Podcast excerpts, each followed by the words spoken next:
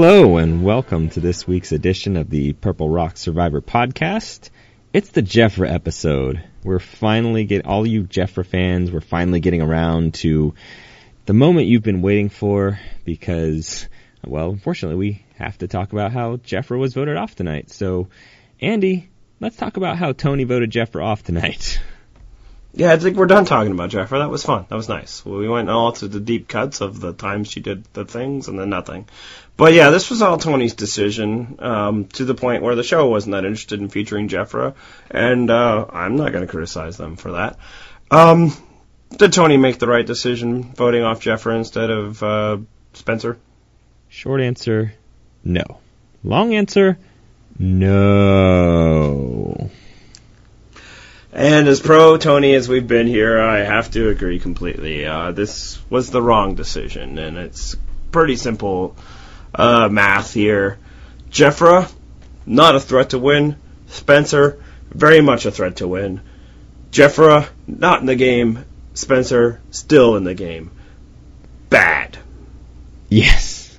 I, and Tony the self interest thing should have trumped everything else. Like Tony needed to act in his own self interest, and I don't think this move does that because of what you just said. I mean, it's you have to think of threats at this point, and he sniffed out the wrong threat, a non-existent threat, even. Yeah, and look, obviously his justification was that he was worried about an all women's alliance.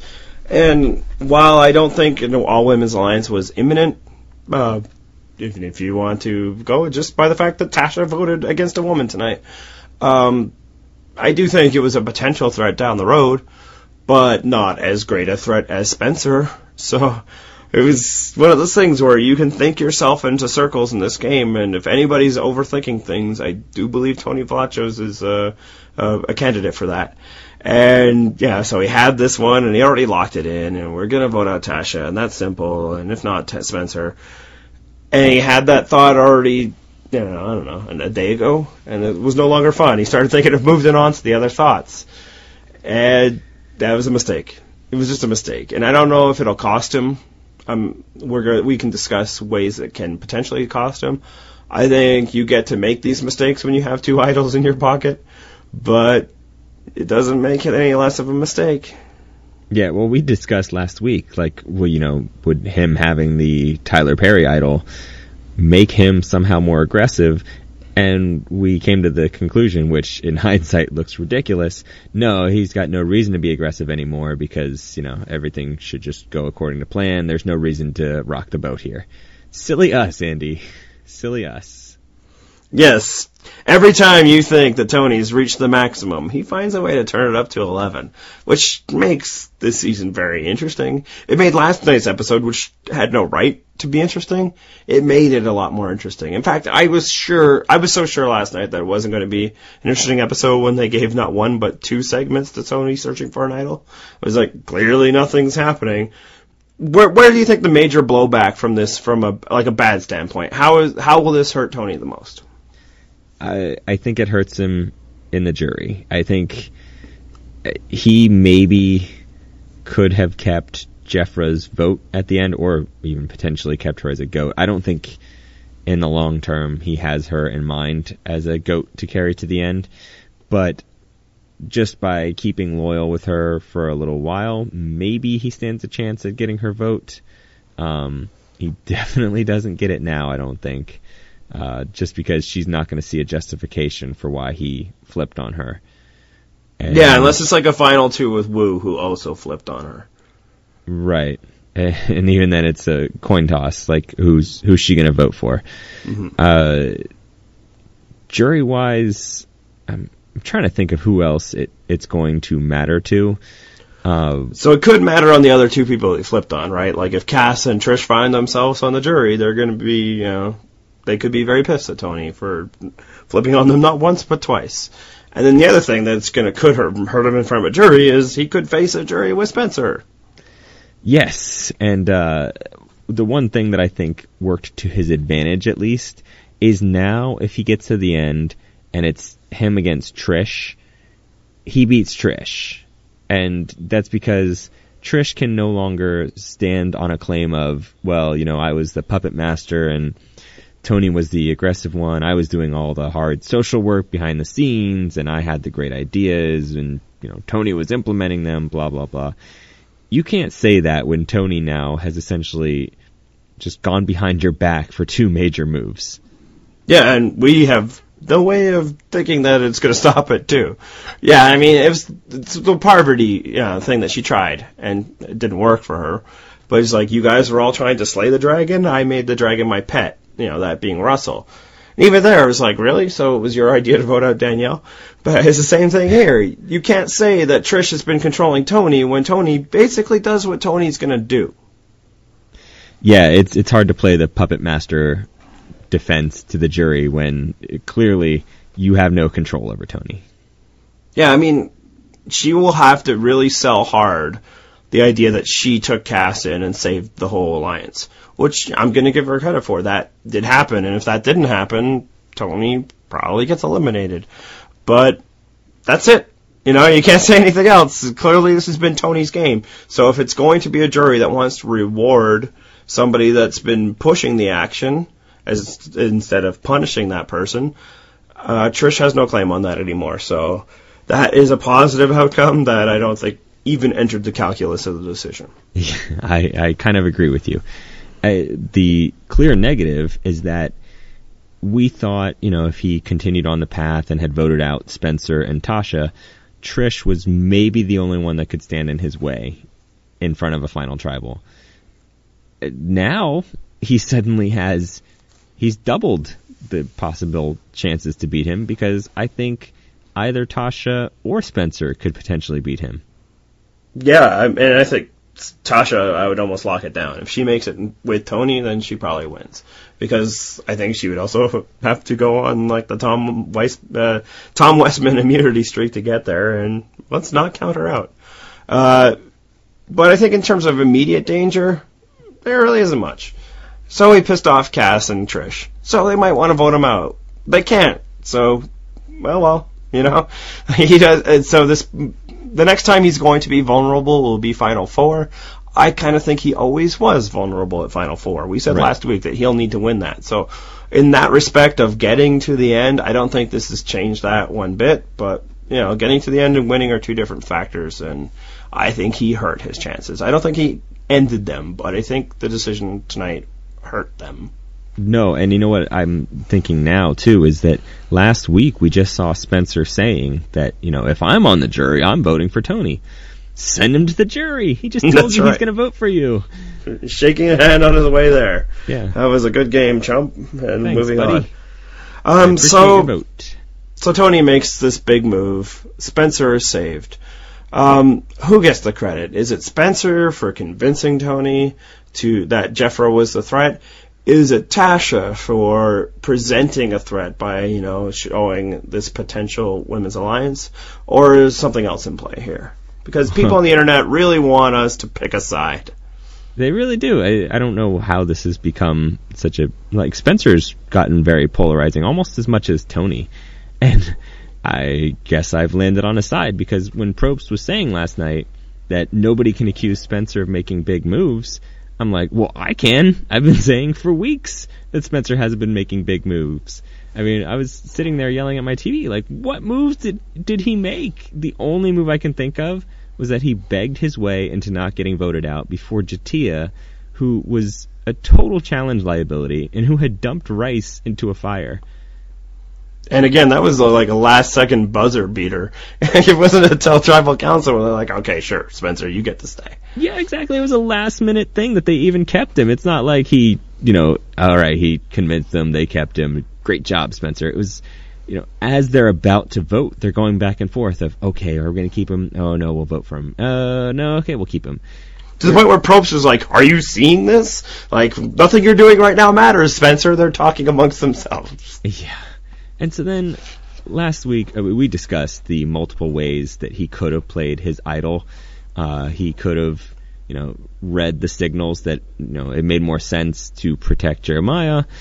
I understand not taking the risk and playing it on Jeremiah, but the smarter move, which we laid out last week, was try to pull Jefra in and show her the idol because in that way you could have actually gotten her to tell you who the vote was going for and then you would have had numbers. And he didn't even attempt that, as far as I know.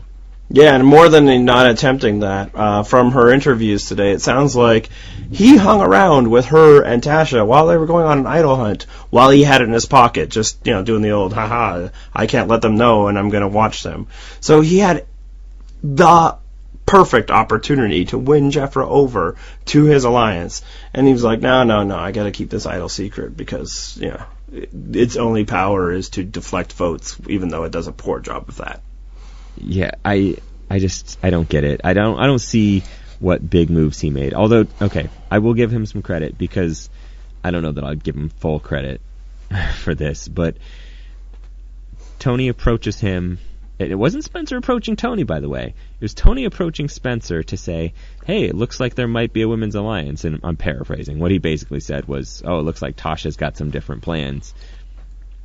And Spencer just kind of fans the flames. I mean, I thought he pushed a little too hard, but clearly it's Tony, you can't push too hard, and it ended up working. So credit to him for that. But uh, are you thinking that Tasha deserves just as much credit? Yeah, maybe just as much. Which is to say, you know, they share some credit, but even there, uh, you know, we'll get to it. I don't think, I don't think this was a amazing moment for either of them. They both were doing what you do in this scenario. You're the only people left. You talk to people that are in the majority and you try to convince them to vote out for one of their own. You try to convince them that there's a threat left in the game bigger than you. And people try this all the time. It's it just never never successful. Yeah. And, you know, credit, I guess, to Spencer and Tasha. This time they did it, but I kind of think the reason why it worked is because they were talking to Tony Vlachos, a guy who just can't not do something. And thank you for Tony not being able to not do something because he makes the season more interesting to watch. It may not be the best thing for his gameplay, but boy, is it great for entertainment value.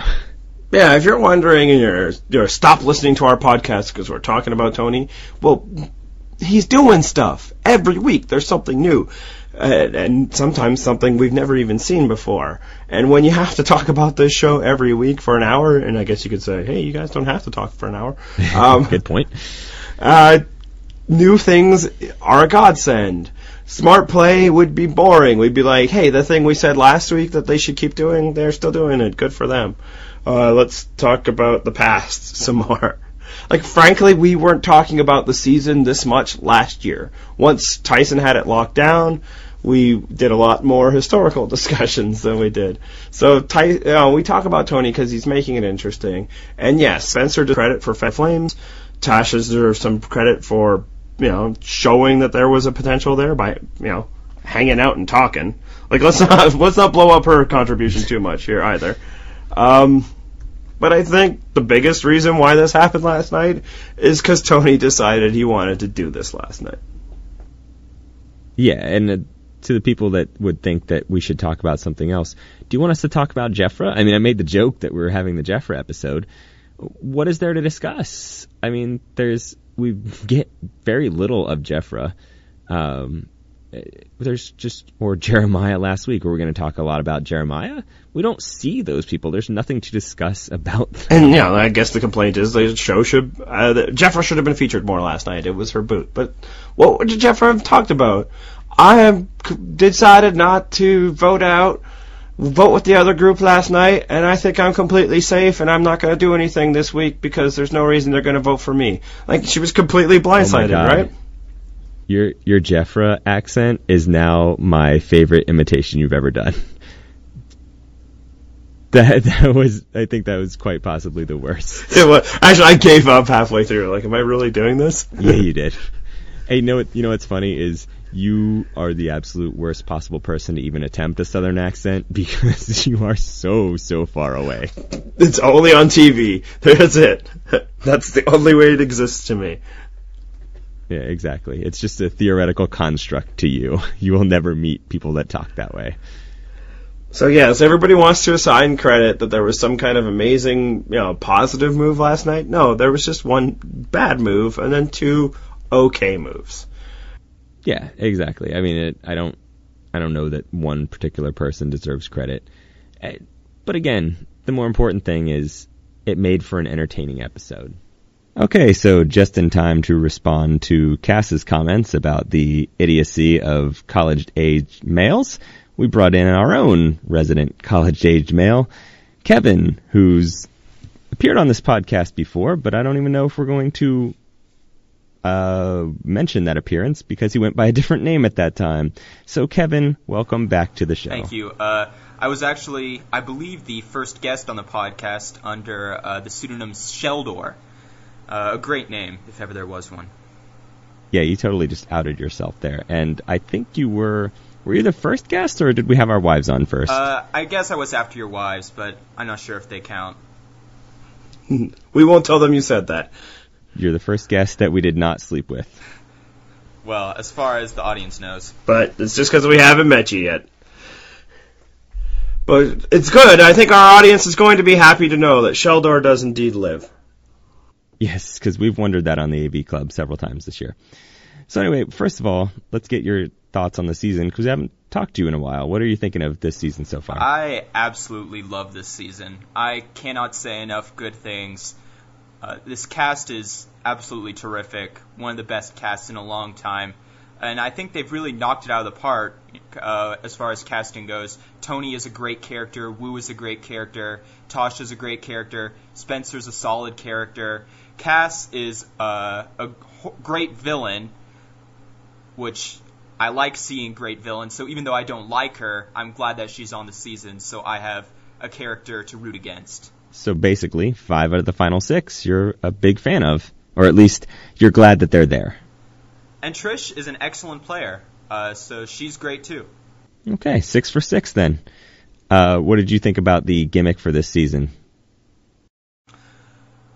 I was uh, cautiously optimistic. I'm glad that they went with uh, three multi-dimensional characters, or multi-dimensional characters within the three uh, stereotypes, um, instead of just a really brawny guys, really brainy people, and then, well, I guess the beauties all turned out to be kind of dumb. But overall, I thought it was a multi-dimensional cast, and I liked that the the twist forced them to behave in a certain way, so it shaped the dynamics of the season earlier um, than it otherwise would have.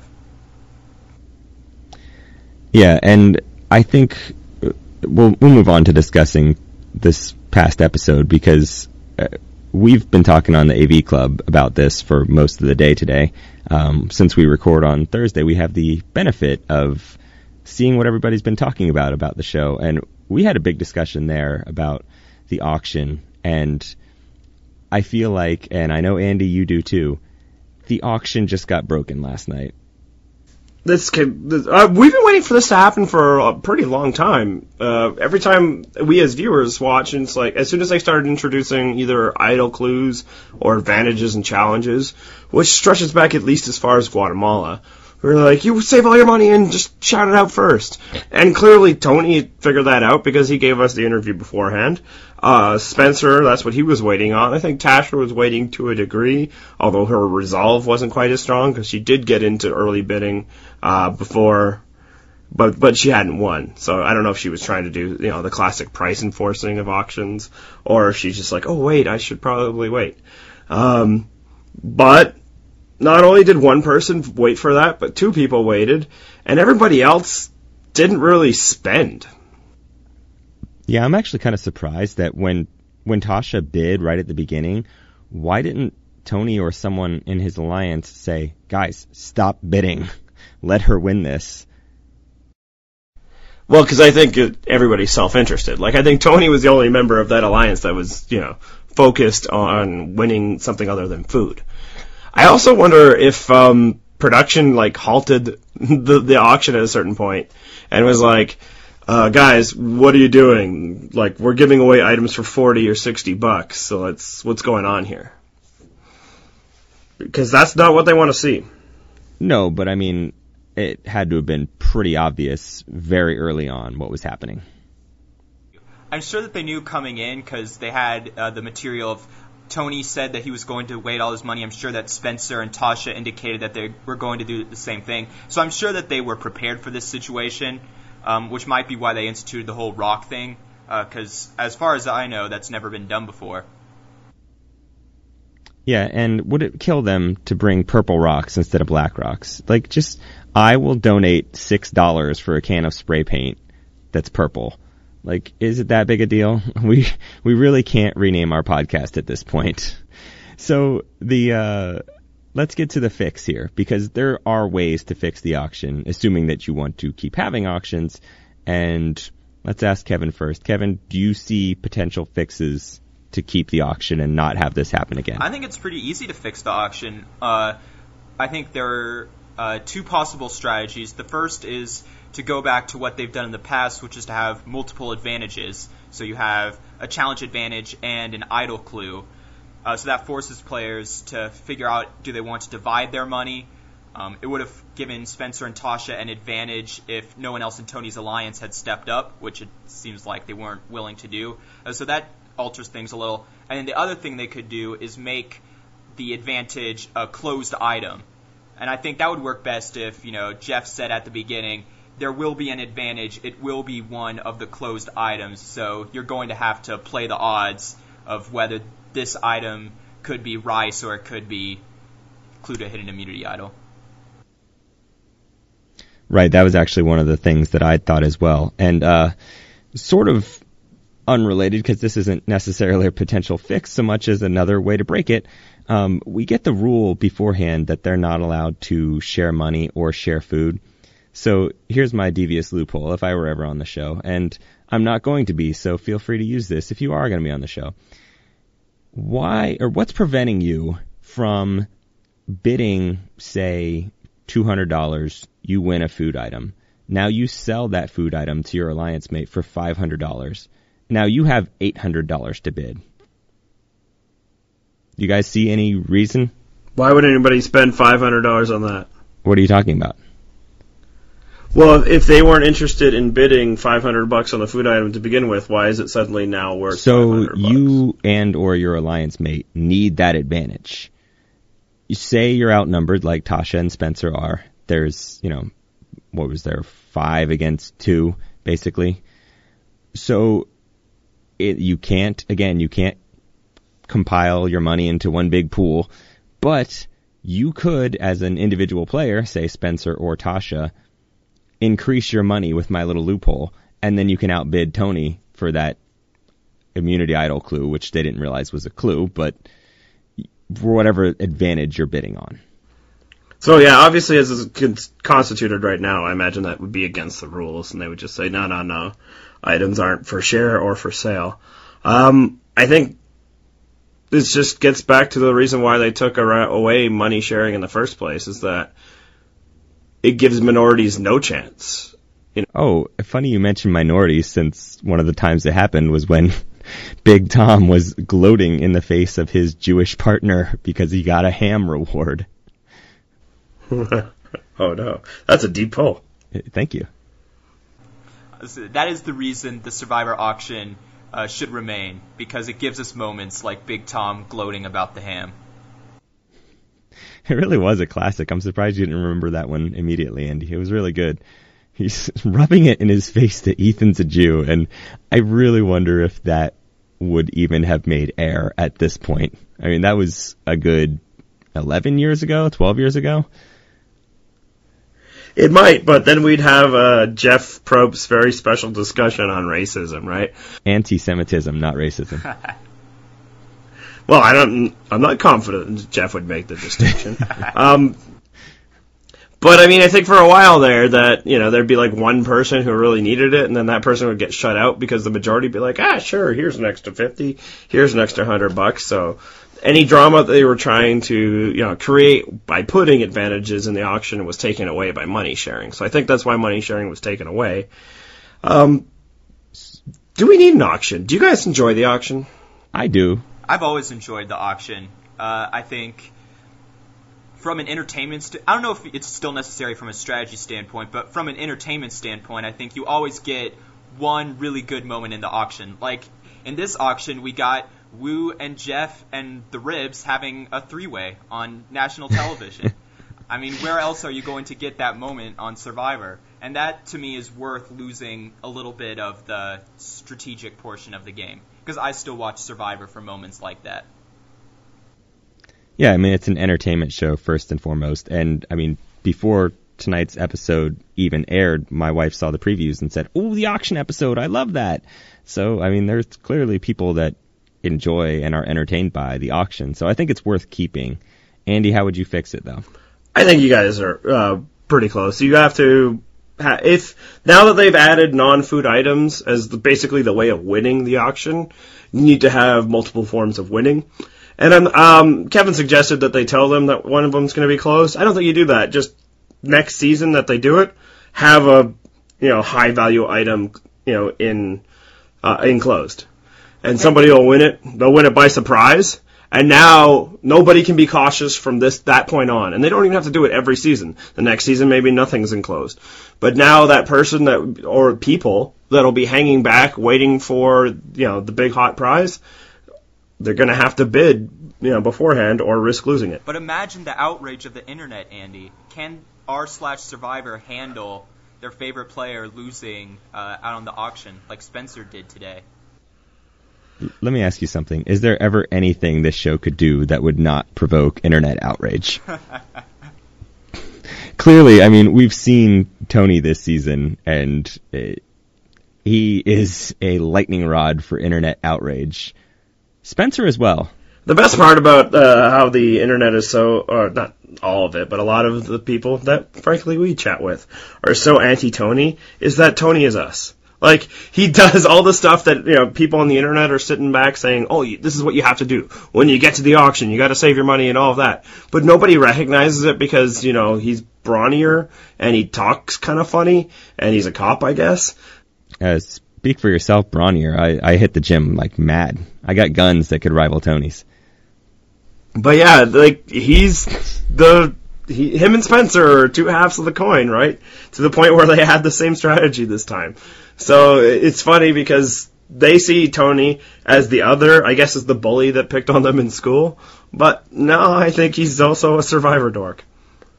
He really is. I mean, he he has implemented a whole lot of strategies that we, the internet commenting nerds, have suggested over the years, and I think it's just because of how he's presented that people aren't rejoicing over this. I mean, we do trust me, have many issues with how Tony plays the game. But, I, I mean, he does a lot of the things that we've all been saying for years. Like, why doesn't someone just do this? Yeah, for me, I could care less if Tony is a great survivor player or not. I mean, he's clearly made some mistakes. Probably his biggest of which was voting out Jefra tonight, but that's neither here nor there. The point is that Tony makes watching Survivor more fun. He makes the game better just by the way that he plays the game. And that to me is worth a dozen Kim Spradlins, a dozen Redemption Island Boston Robs. Anyone who is going to make the game more entertaining, to me, is perfect. I, I don't care if Tony is a great survivor player. What I care about is the fact that he loves playing the game and he's going to go all out and he's going to make big moves regardless of whether they're the best strategy and it makes him television gold.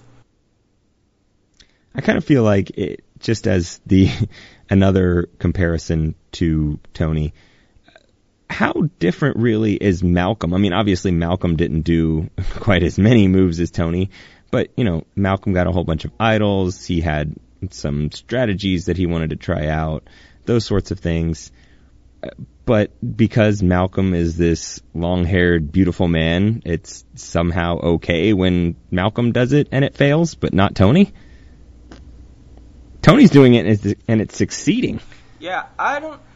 I never thought of comparing Tony to Malcolm before, uh, but I think that the difference is that you can palpably tell how much Tony loves playing the game, how much uh, he's waited so long to have this opportunity. He's going to seize every advantage of it. And I'm not saying that Malcolm didn't enjoy that, but he doesn't quite have that same sort of childlike enthusiasm uh, that Tony has uh, whenever he plays. And I think that's what gravitates me toward Tony, and I don't know if it was quite the same with Malcolm.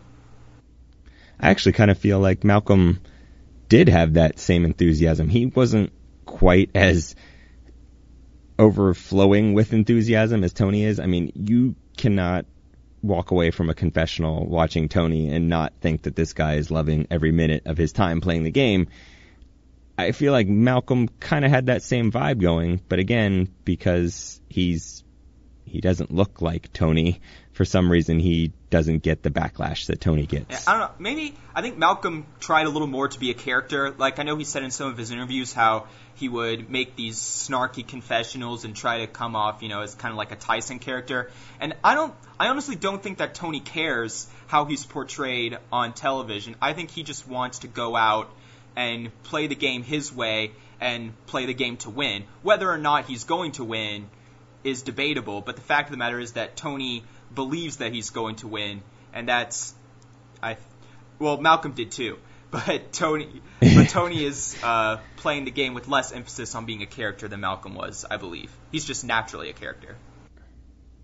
Yeah, I think there was some comments today about how Tony's not really playing to win, and it's ridiculous. Like Tony, this is the thing. Tony believes that the moves he's doing will lead him to a win. And we have said since the beginning, oh my god, I can't imagine that these will actually get him to a win. Mostly because there's not really a precedent for it happening. But that doesn't mean that it can't happen. I mean, no one's ever gone on a, like, massive immunity run like Ozzy with no other social skills and won the game. He's come close but that hasn't happened. But at some point it will. So Tony's crazy throw everything against the wall strategy, it's never won before until it wins the first time. I think uh, it's kind of like how Russell Hantz played his first season, and I remember thinking, there's no way going into Final Tribal that Russell is going to lose. The difference between Tony and Russell is that Tony's tribe mates seem to, or at least in the past, have seemed to respect his game more than and respected him as a person and as a player more than Russell did, which is the critical thing that was missing with Russell. So if Tony really does have this missing link that Russell didn't have, he could win. But we don't really know yet how the jury perceives Tony's gameplay, and we won't know unless he gets into the final three. I think another thing that helps Tony is he's playing in a post Russell world, right? Like Survivor's different now. Uh, people are less prone to be angry at gameplay. Now, I'm not saying that there was a, a flaw in Russell's jury. I think it was a flaw in Russell. I think people totally undersell just how uh, mean he was to people. Uh, obnoxious. Yeah, Tony really isn't. He's not even really insulting people in confessionals. He's just talking about how much fun he's having out there. Um, but bringing this back to broken, uh, the broken auction, I think we all agree that there's a good chance that they did it last time. Um, can you think of other instances where the players in the game have conspired to break things that the show has tried to set up? I think the obvious one is Exile Island. Uh, they sh- kept sending sugar to Exile Island and Gabon, and they tried it again in Tocantins, and then after that, never saw Exile Island again. Yeah, basically when uh, it was happening and nobody was bidding on anything, and Spencer and Tony are just sitting there, it's like, oh, they just sugar shacked the auction. So I think that that's the most obvious, where the players just figured out the hack, right? If you're gonna uh, put it on, put the idol on an island so that only people who go to uh, Exile and have access, then you limit the people that are going and you send the weakest player. So here's my slightly controversial opinion. I sort of feel like it's not there yet, but it's getting pretty close that the hidden immunity idols are broken. That was Just actually because, going to be my example too. Yeah, so there's been far too many instances of vote splitting. Uh, people have figured out, like, okay, if you don't see a person around camp, just assume that maybe they have an idol and then vote split.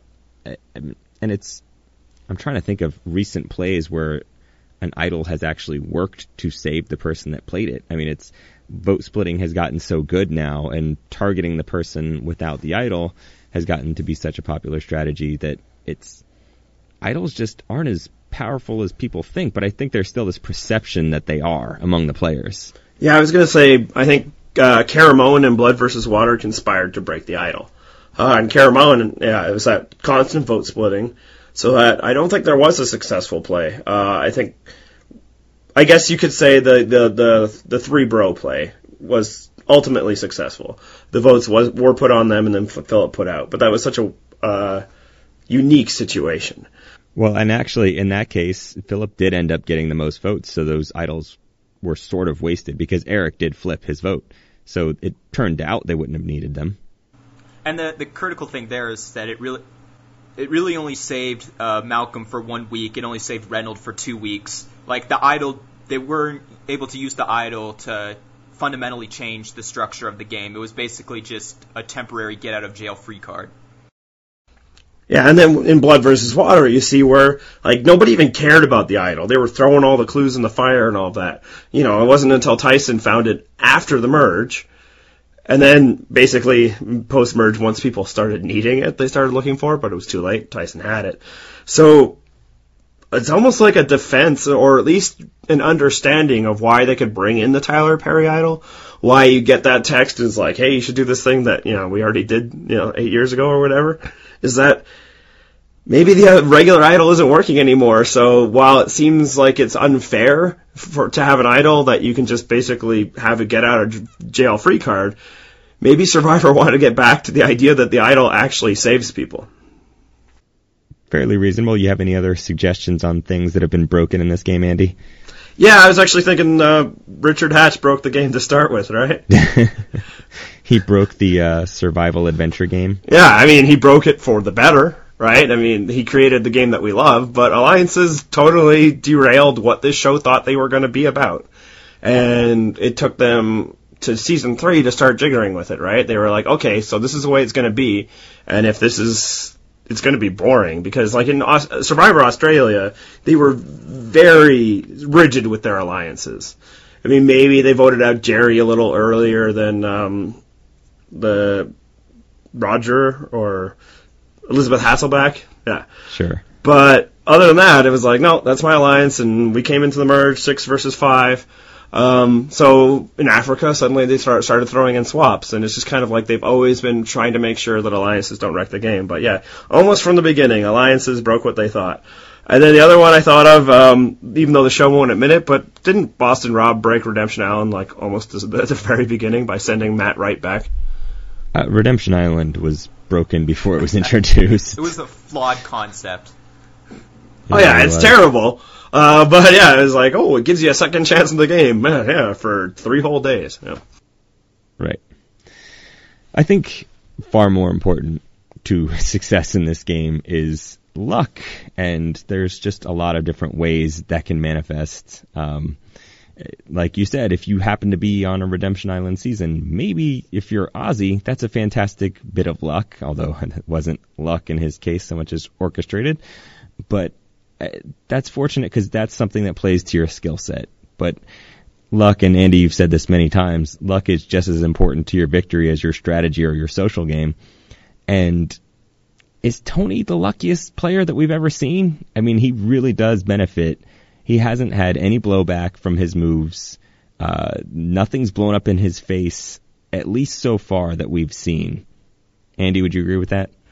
Um, luckiest, I don't know. Like that's what people are throwing around right now because again, God forbid we ever give somebody credit for creating their own situations.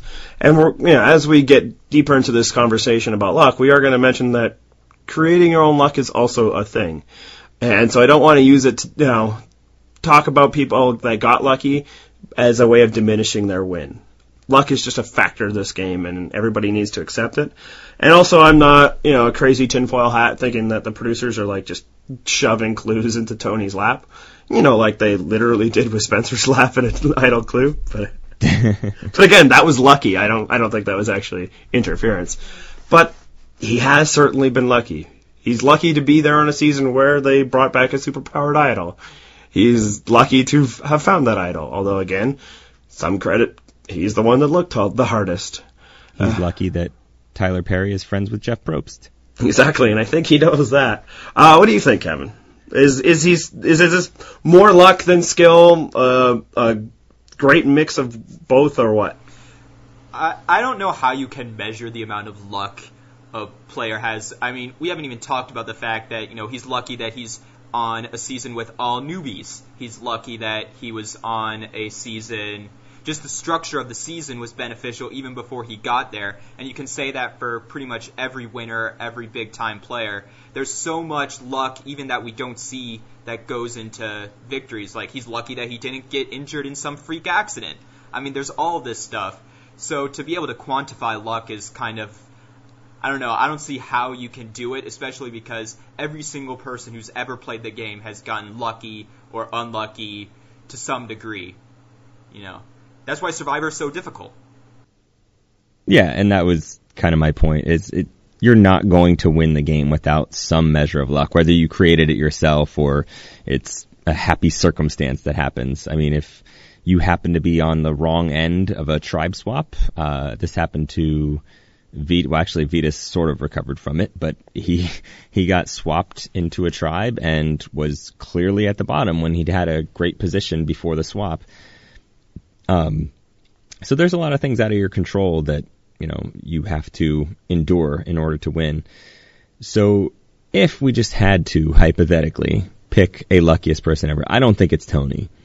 I think that there's been much luckier uh, players in the past especially because we don't know Tony's final outcome yet. So if he happens to win, maybe he is in the conversation for luckiest ever. But Andy, if you had to pick one person, who's your luckiest winner ever? Actually, I'm going to let you go first because I think you have the right answer. Okay, well, yeah, because we discussed this beforehand, and I went way deep pull. I went all the way back to Tina Wesson in Australia because she had two major lucky things happen to her. One was, and it's funny to call this lucky, Skupin falling into the fire because Skupin's tribe was at that time in control. They were going to go into the merge with numbers. And as you mentioned, that was the stage of the game where alliances were basically airtight because they'd seen Richard Hatch. They knew the formula now. So Skupin goes in the fire. His tribe falls back. Colby's tribe goes in with numbers and they basic almost pagong their way to the end. So, so I'm going to stop you there because in your analysis you missed a luck, and it's because you're you've missed a fact here. They came in even actually, and this is the other lucky piece. Is that Kimmi blabbed about the one vote that Jim Varner got back when the tiebreaker was however many previous votes you had accumulated from like I did totally forget about that because it's been so long. Right. And so at the time they knew that the tiebreaker in that case was votes against the person previously. So once they had that bit of information, Tina's tribe uses that. Now she has numbers advantage. She gets all the way to the end with Colby. Obviously, Tina doesn't get to control her own fate at that point. She's clearly not the best person to bring to final two. Colby takes her anyway, and she wins. That to me is incredibly lucky. It doesn't diminish her win in any way. She, it was still an impressive win no matter how you slice it, but whole lot of luck in that season for her. What do you think, Kevin? Uh, my logic on this is probably not quite what you were thinking, but I'm going to go with Sandra for the simple reason that she has won twice. And winning the game of Survivor, in addition to requiring a whole lot of skill, also requires a whole lot of luck.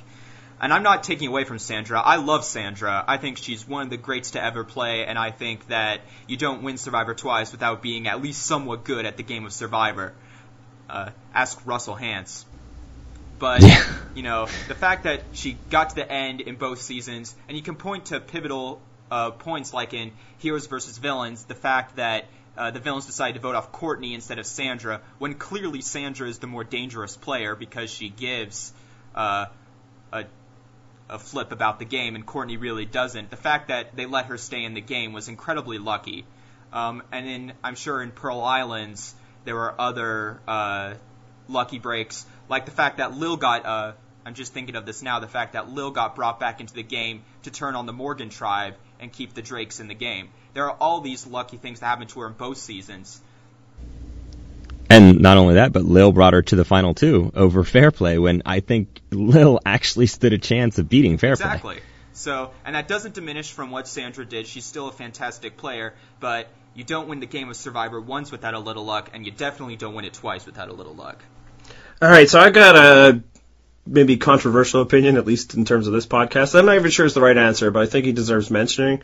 Um, that's Tyson. How dare you? I mean, if we're talking, yeah, I know exactly. But if you're talking luck, like literally, the guy stayed alive due to a game of chance, right? Uh, yeah, I suppose. The odds were in his Hey. favor, though. I mean, Yeah, I mean, he did have a, a, num- a strict numbers advantage in that. Right, but- draw. Uh, I mean, there's teams that will totally blow up their season in the NBA for a 33% chance. So, like, that's still a pretty high number, right? So, if we're just talking luck, it's harder to find a more obvious instance. Like, literally, it was a game of ch- luck, a game of chance. And in fact, the way he played it is he actually removed uh, choice from his matter, right? Like, he was he grabbed the rock that was given to him.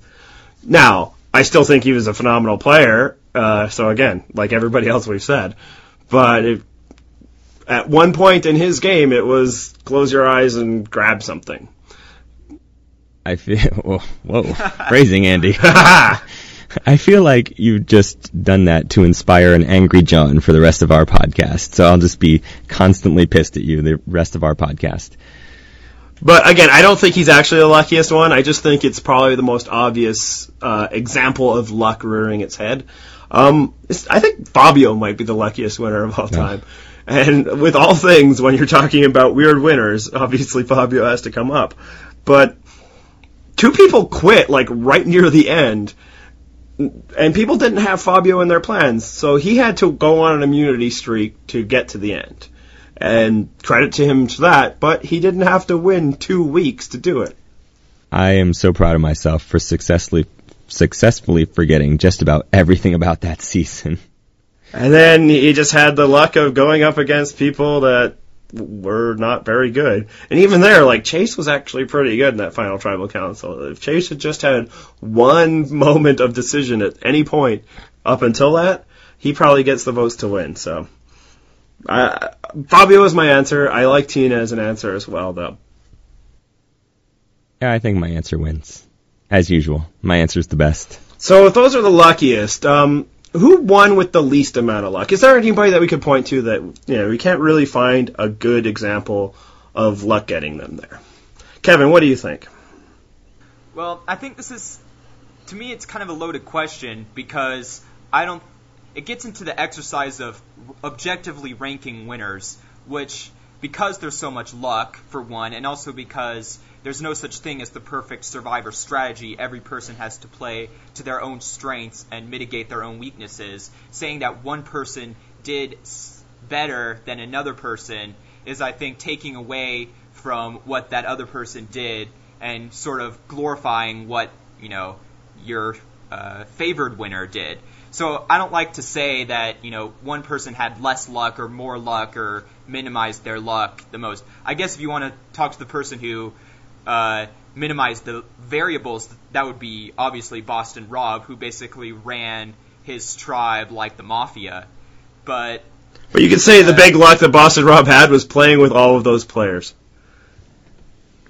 Right, that they would actually go along with his schemes and plans. Yeah, and in Boston Rob's credit, he took out his biggest threats at the beginning of the game, which everyone seems to forget that Rob took out Francesca, he took out some other older woman Uh, who Kristina, could I believe. actually, you know, challenged him. I, I think that Boston Rob, if he'd been on the other tribe, could have figured out an arrangement uh, to get to the end. But I think that saying that Boston Rob's win because he minimized his chances as better than someone else's win is kind of I don't know. I think it's a disservice to the other winners. Yeah, but again, I I don't think saying somebody caught a lucky break here or there actually makes them a lesser player or a lesser winner. I'm just trying to think of examples where there's somebody that um I'm not sure if you can point to an example of luck, and it just could be because the game was more straight up or anything. Like I was thinking in the early seasons, luck may may have been a less of a factor, even though again John already had the good example of Tina, uh, than it is in later seasons, just because there wasn't as many variables in the game. You couldn't say, oh, they got lucky because they found an idol or you know things swapped around for them. Um, so my example or my what I'm going to put out there, and you guys can challenge this. Um, Tom Westman. Oh man, that's what I was just going to say. I was going to say, let's walk through this because this is the only one I can think might actually work. Well, is there we go. Westman. Must be the right answer. But uh, yeah, it's basically because he was always winning, so there was that kind of took away the luck factor because he was never available to be voted out. I am going to challenge this. All right. Uh, And I don't know how long it's been since you guys have watched Palau, so you probably don't. It's been a long time.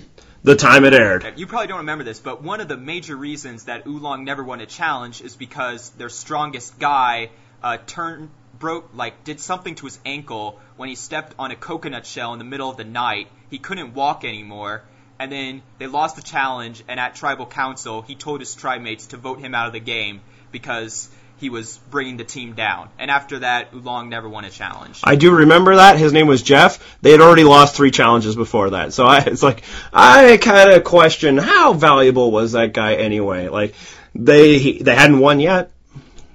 But it's a thing, like, we'll never know. Could they have won another challenge if they had, you know, a third alpha guy? You for, uh, the challenge that uh, he had to drop out of was the one where uh, they're all lined up together and they have the weights, and it's basically the strongest guys go head to head against each other. Mm-hmm. And the fact that they basically had to substitute Jeff for Stephanie, who uh, had to compete with Tom and Ian and Greg on uh, Koror. I mean, if Jeff is in that challenge, Ulong was the physically stronger tribe just in terms of muscle mass. They p- probably had the, the odds were in their favor to win that particular challenge. So And then do you think that they win a few more? Is that what you're, you're positing here? Because one challenge doesn't really make a difference. Tom wasn't getting voted out pre-merge, right?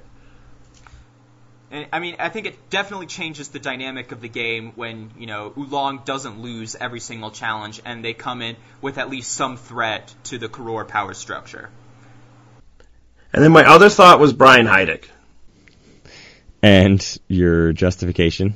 Uh, I just I couldn't think of really a lucky instance. So the big one that I think would leap off the page is Shii Ann uh, flipping, but not, and then getting voted out. But did that really benefit Heidik's tribe? I mean, her flipping would have also benefited them, right? If it was an actual merge.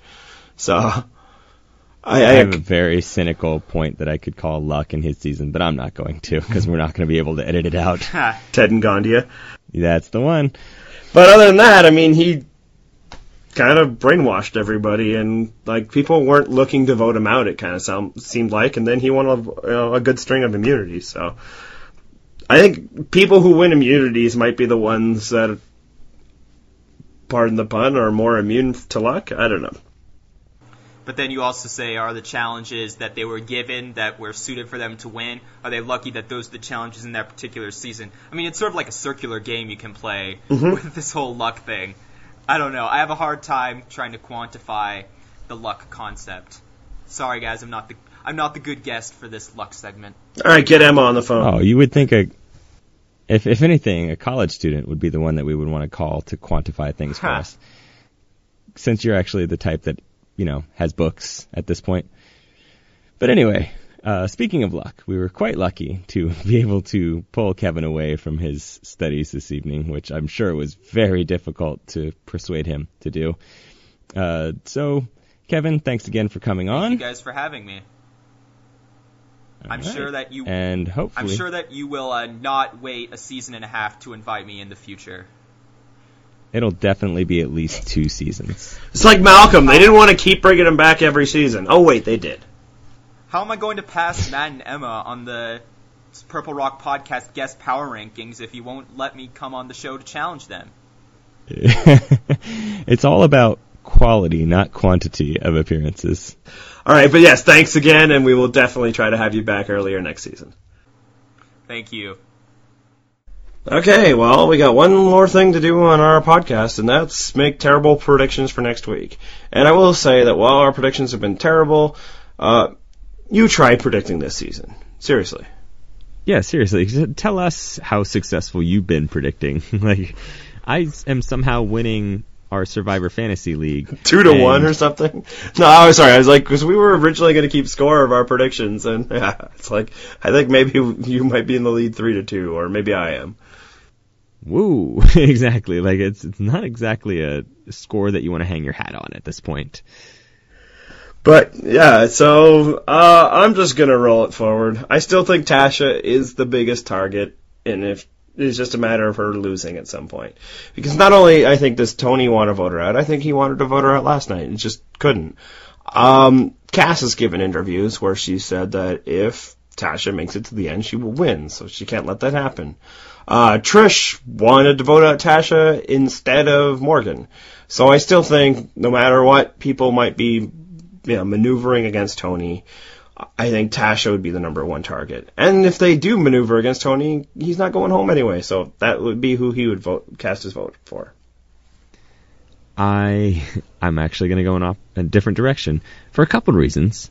One, because apparently Tasha is the new immunity beast, and I'm totally rooting for her to break the immunity wins record, uh, which she'll be at four if she gets this next one, right? Pretty impressive. Go Tasha.